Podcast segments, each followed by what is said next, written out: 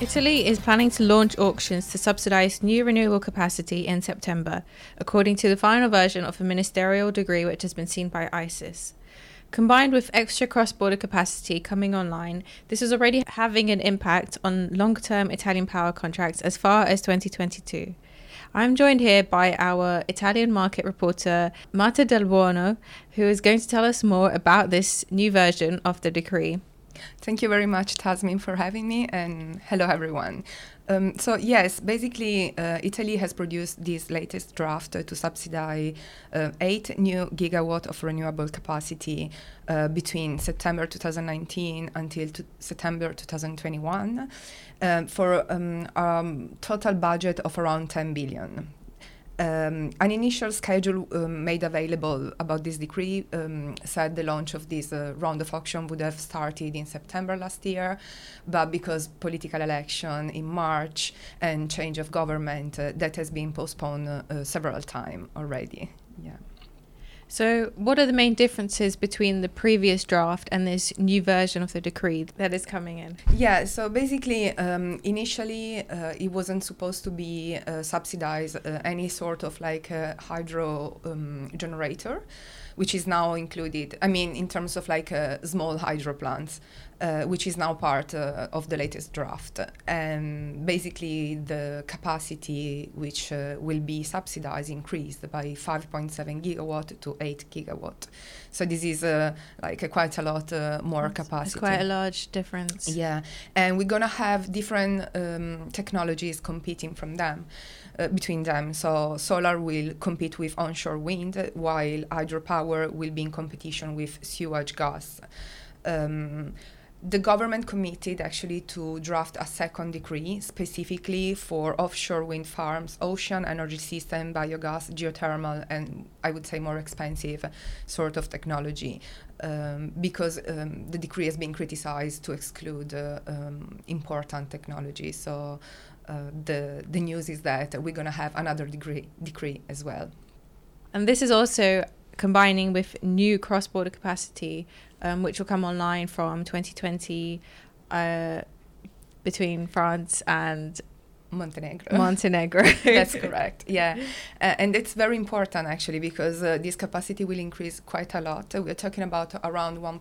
gigawatt extra capacity with France, uh, which is like the first source of um, imports for Italy historically and 600 megawatt from Montenegro, uh, 200 megawatt um, megawatt of which will be reserved just for heavy users like industrial. Um, so this is going to bring in more uh, cheap imports, which mm-hmm. is already having an impact, uh, as you were saying before, on longer term contract. Um, currently, Italy has um, 3.2 gigawatt of import from France. So we're talking about having 4.4 gigawatt. Um, mm-hmm. That's massive. Yeah. And could you explain to us a little bit about the price impact this is already having on the market?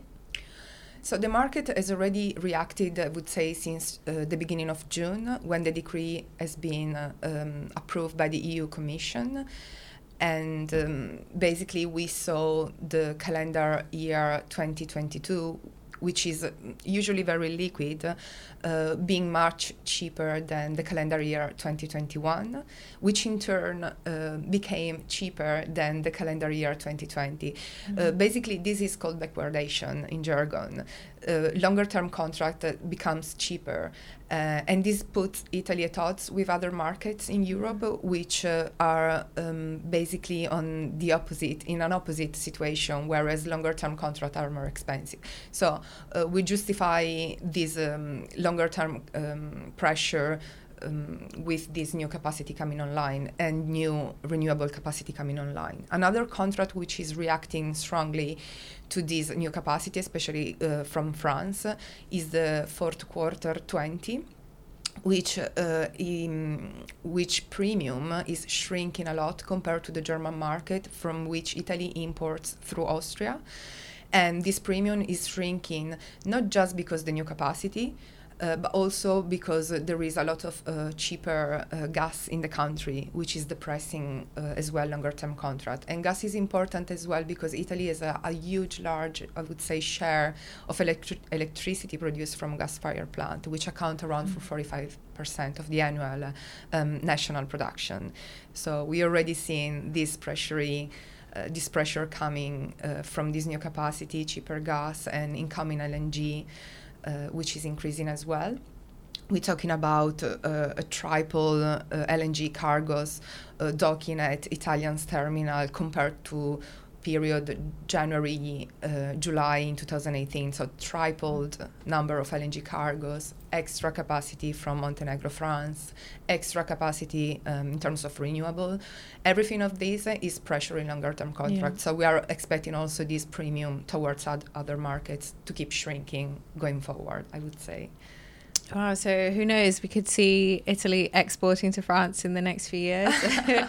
I don't know if it's if it's going to be the case, but uh, definitely Italy um, it is likely to export towards Montenegro in peak hour when right. renewable in Italy are at their highest production. So that's something that wasn't really foresaw from the previous, uh, let's say, project uh, on the Montenegro Italian cable, which is now more feasible according market expert. So yeah, why not? So it's a looks like a very interesting mix of factors going on here, bringing down Italian power prices. Well, thank you very much for explaining that, Marta. Thank you. Um, and we'll be back in September, hopefully, to talk about the results of the auctions. Yeah, thank you very much for having me. Have a good day, everyone. Bye. and thank, thank you. If you'd like to know more or see more of our podcast, um, head to icis.com. And thank you for listening. Bye.